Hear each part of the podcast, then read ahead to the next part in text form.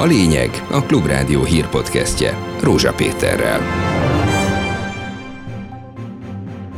A kormány 5,4%-os inflációval a gazdaságkutatók viszont 27%-kal számolnak teljesen értelmetlen, fiktív költségvetést erőltettek át idén nyáron az országgyűlésen. Szinte ingyen jutnak ingatlan vagyonhoz azok a követelésbehajtók, amelyek a deviza hitelesek banki tartozásaikat átveszik. A követeléskezelők gyakorlatilag egy 5000 milliárdos magyar ingatlan vagyont ingyen le tudnak nyúlni.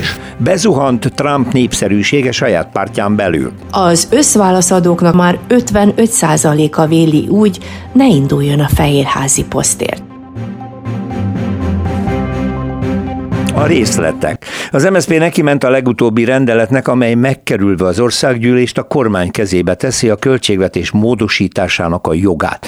Ma sajtótájékoztatón jelentette be Vajda Zoltán, a Költségvetési Bizottság MSZP-s elnöke, hogy kezdeményezi a Költségvetési Bizottság ülésének összehívását, és Varga Mihály pénzügyminisztert is meghallgatnák.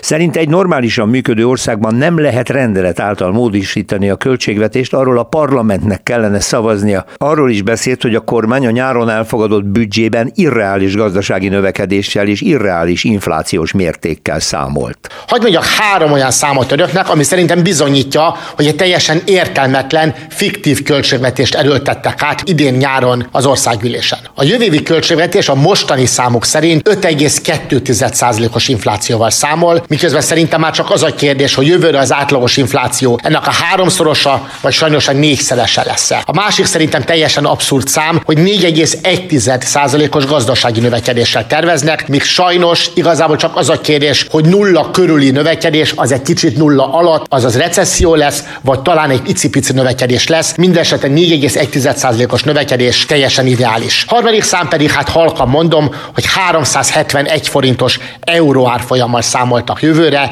míg ugye bőven 400 forint fölött van sajnos az eurónak az árfolyama. A költségvetést vagy annak módosítását módosítását egy normálisan működő országban a parlament feladata megszavazni. Nem lehet rendeleti úton módosítani a jövő évi költségvetést, hanem a kormány a valós helyzetre épülő új költségvetést nyújtson be a parlament költségvetési bizottságának, és aztán pedig a parlament tárgyalja, majd szavazol róla. Ehhez tartozik, amit tegnap hozott nyilvánosságra a gazdasági előrejelzésekkel foglalkozó Koping Tárki ZRT, hogy 27%-ra nőhet az infláció az év utolsó hónapjában.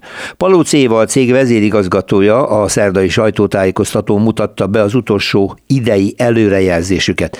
Ebben kitértek arra, hogy 4,5%-os éves átlagos gazdasági növekedésre számítanak idén, jövőre viszont már minimális visszaesést várnak. Előrejelzésük szerint 2023-ban fél százalékkal csökkenhet a magyar GDP. Az inflációt tekintve ennél borulátóbb az előrejelzés nemrég a KSH adataiból derült ki, hogy már novemberben is 22,5 százalék volt az egy év alatti pénzromlás mértéke, amire sehol máshol nem volt példa az Unióban. Mentővet kaphatnak a végrehajtás alatt álló devizahitelesek egy precedens értékű döntés miatt. A kúria ugyanis érvénytelennek ítélte azokat a végrehajtási utasításokat, amiket egy hibás jogértelmezés miatt a közjegyzők helytelenül állítottak ki. Az eladósodott és törleszteni már nem képes emberek ellen indított végrehajtások száma százezres nagyságrendű Magyarországon. Sokan reménykedhetnek most abban, hogy a közjegyzői okirat hibája miatt megszüntetik ellenük az eljárást. Ez ugyan nem segít azokon, akik már a deviza árfolyam robbanás és a kamatok miatt elszálltak, vagyis nem csak, hogy elveszítették ingatlanjaikat, de sokan még ezután is törleszteni kényszerülnek a felvételhez képest megsokszorozódott tartozásaik okán. A magyar kormány több lépésben segített a bajba kerültek egy részén, elsősorban azokon, akiknek volt elég tartalékok, és vagy átvállalták forintra a hitelüket, egy rögzített és a korábbinál ugyan magasabb, de a 2008-as pénzügyi válság után kialakuló piacinál alacsonyabb árfolyamon, vagy szintén kedvező árfolyamon kiegyenlíthették az egész tartozásukat, így a kamatok terheit is megúszhatták. Azok és ők vannak jelentős többségben az egykor közel két millió deviza hiteles körben, tartozásba maradtak, és mind az egyre gyengülő forint, és mind a bankok által emelt kamatok miatt sokkal többet kellett volna fizetniük, mint amennyi hitelt forint értékben egykor felvettek, és a többségük ebbe bele is bukott. Nos, ezt a kört érinti, hogy a bankok a reménytelennek ítélti visszafizetés miatt nyomott áron eladják egyszerűen a kintlévéségüket úgynevezett követelésbehajtó cégeknek. Ezek pedig sorra elárverezik az ingatlanokat, és sok esetben a még fennmaradt tartozást az ügyfelek fizetéséből tovább is vonják.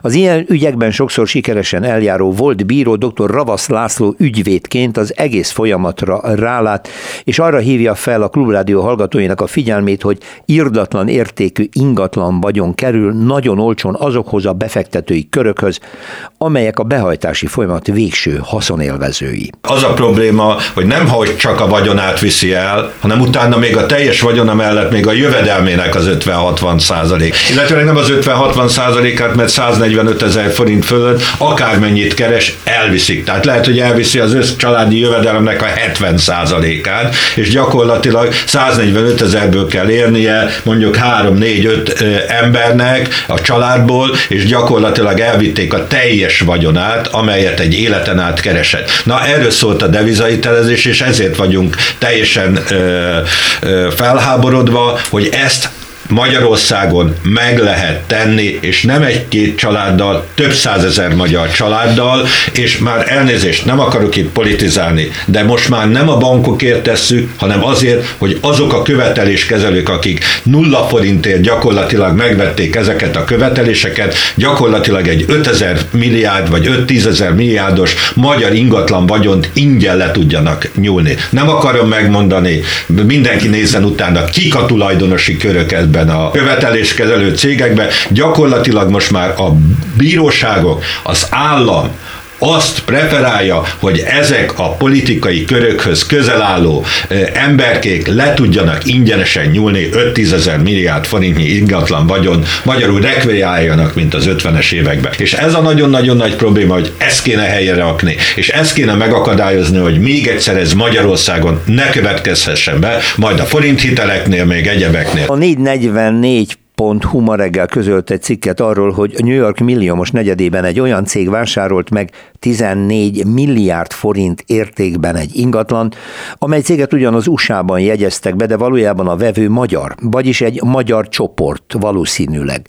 Az újságírói oknyomozás szerint Matolcsi Ádám a jegybank elnök fiához köthető baráti körről van szó.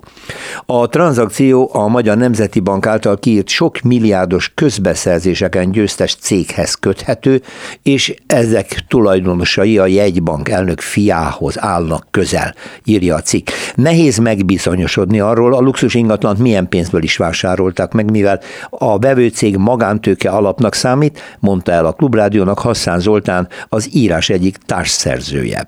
Ugye úgy néz ki egy ilyen magántőke alap, ez az új találmány lett az offshore cégek után, a NER-nek az egyik nagy találmánya, vannak ezek a magántőke alapok. Le kell jelenteni a Magyar Nemzeti Bank felé, hogy ki az eredeti tulajdonos, de a nyilvánosság felé ez nem kötelező, el tudod rejteni, hogy ki a tulajdonos. Van több szá, hogy ki a vevő, hogy ki írta alá a szerződést, hogy hova van beegyezve az a cég, aki megvásárolt ezt az ingatlant, ezek arra felé mutatnak, hogy ezek a Matolcsi Ádám baráti körhöz tartozó tulajdonos lehet lehet-e itt az ingatlan, de hogy kik pontosan, azt nem tudjuk. Ugye ebben a körben azért van több olyan cég, amelyik igen, föl lettek pumpálva úgy közpénzzel, hogy ők újítják fel például a Szélkámán téri postapalotát, vagy magának a, a jegybanknak az épületét is 55 milliárdért. Az elmúlt időszakban sokkal többen fordulnak orvoshoz, mert lényegében egyszerre támad a koronavírus, az influenza, és az elsősorban a kisgyermekekre veszélyes felső légúti fertőzés, az úgynevezett RSV. Ezeknél a betegség lefolyása és a szövődmények miatt van, vagy lehet szükség orvosi kezelésre, mint az ilyen időszakban általában légúti fertőzéseknél hangsúlyozta a szakember Póta György házi gyermekorvos a Klubrádiónak. Az RSV-nél, vagy a most zajló nagyon magas lázas influenza-szerű vírusfertőzésnél, a Covid-nál, ami mindig megjelenik, most is azért tömegével van, ott ugye pont az a probléma, hogy a lefolyás során olyan tünetek jelentkeznek, olyan állapotba kerül a gyerek, ami már megfigyelést, orvosi vizsgálatot, nem ritkán szövődmények miatt gyógyszerelést, antibiotikum terápiát igényel, de én úgy gondolom, hogy most ez az egy év lesz az, amelyik során, hogy úgy mondjam, megiszuk a levét az előző két év nyugodt békés betegség időszakának, és utána ugyanúgy már megtanulták ezeken a betegségeken keresztül a gyerekek, illetve a gyerekek immunrendszere ezeket a vírusokat, tehát amikor jövőre újra jönnek, akkor a régi kerékvágásba fogunk haladni, én egyértelműen így gondolom. Ez trükk vagy komoly, tesszük fel a kérdést. A lengyel kormány ugyanis úgy tűnik hajlandó meghátrálni, és az igazságügyi reformán változtatni az Európai Unió elvárásai szerint, hogy az ország hozzájusson a 35 milliárd eurónyi lengyel helyreállítási forráshoz.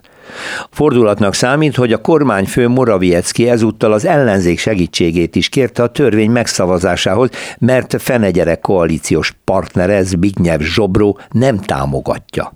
Gordon István Lengyelország szakértő.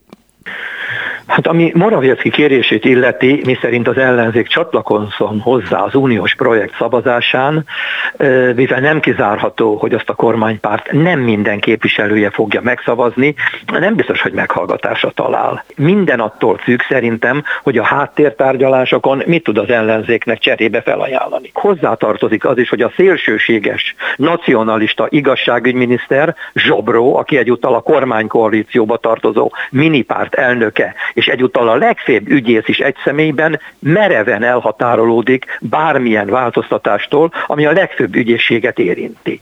Na most még itt egy apróság, hogy Zsobróval történő szakítás hetek óta napi renden van a lengyel belpolitikában, de ne feledjük, az ő pártja nélkül, bármennyire is kicsi az a párt, maximum 15 képviselőt tud kiállítani, megszűnik Kaczynszkijék, vagyis a PISZ, a jog és igazság pártjának parlamenti többsége.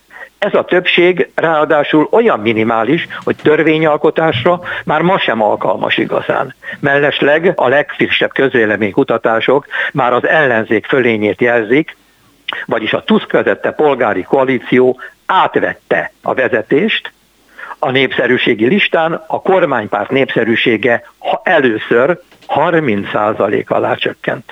2015 óta a legalacsonyabb népszerűségi mutatót jelez a republikánus párton belül Trump barométere. Mindössze 31 százalék, de a legújabb közvéleménykutatás azt is mutatja, hogy már 40 százalék fölött van azok aránya, akik nem akarják ott látni a 2024-es elnökválasztási rangadóban.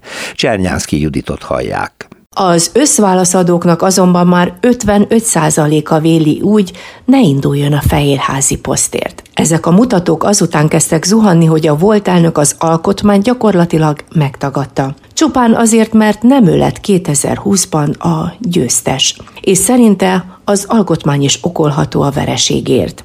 A floridai kormányzó Ron DeSantis népszerűsége vele párhuzamosan viszont emelkedik. Akit ismét megerősítettek posztján a szavazók 58%-os támogatottsággal. Trump kabinet főnökéről viszont 8 hónapnyi nyomozás után kiderítette az észak-karolinai nyomozóhatóság, hogy három államban is bejegyzett szavazó volt, és ezzel törvényt sértett. Mark Meadows ellen bűnvádi eljárás indulhat az MSN információi szerint. Ebben az esetben börtönbüntetése sem kizárt. Végül az időjárásról napközben délen szakadozottabbá válik, a felhőzet viszont az északi félteken sokfelé várható első zivatar. A Dunán túlon akár égdörgéssel kísért nagyobb mennyiségű zivatar is lehet. Késő délutántól északnyugaton vegyes halmaz állapotú csapadék is előfordulhat, a hőmérséklet ugyanis 0-6 fok lesz hajnalban, délután 2-14 fokig emelkedhet. Ez volt a lényeg. A Klubrádió hírpodcastjét hallották.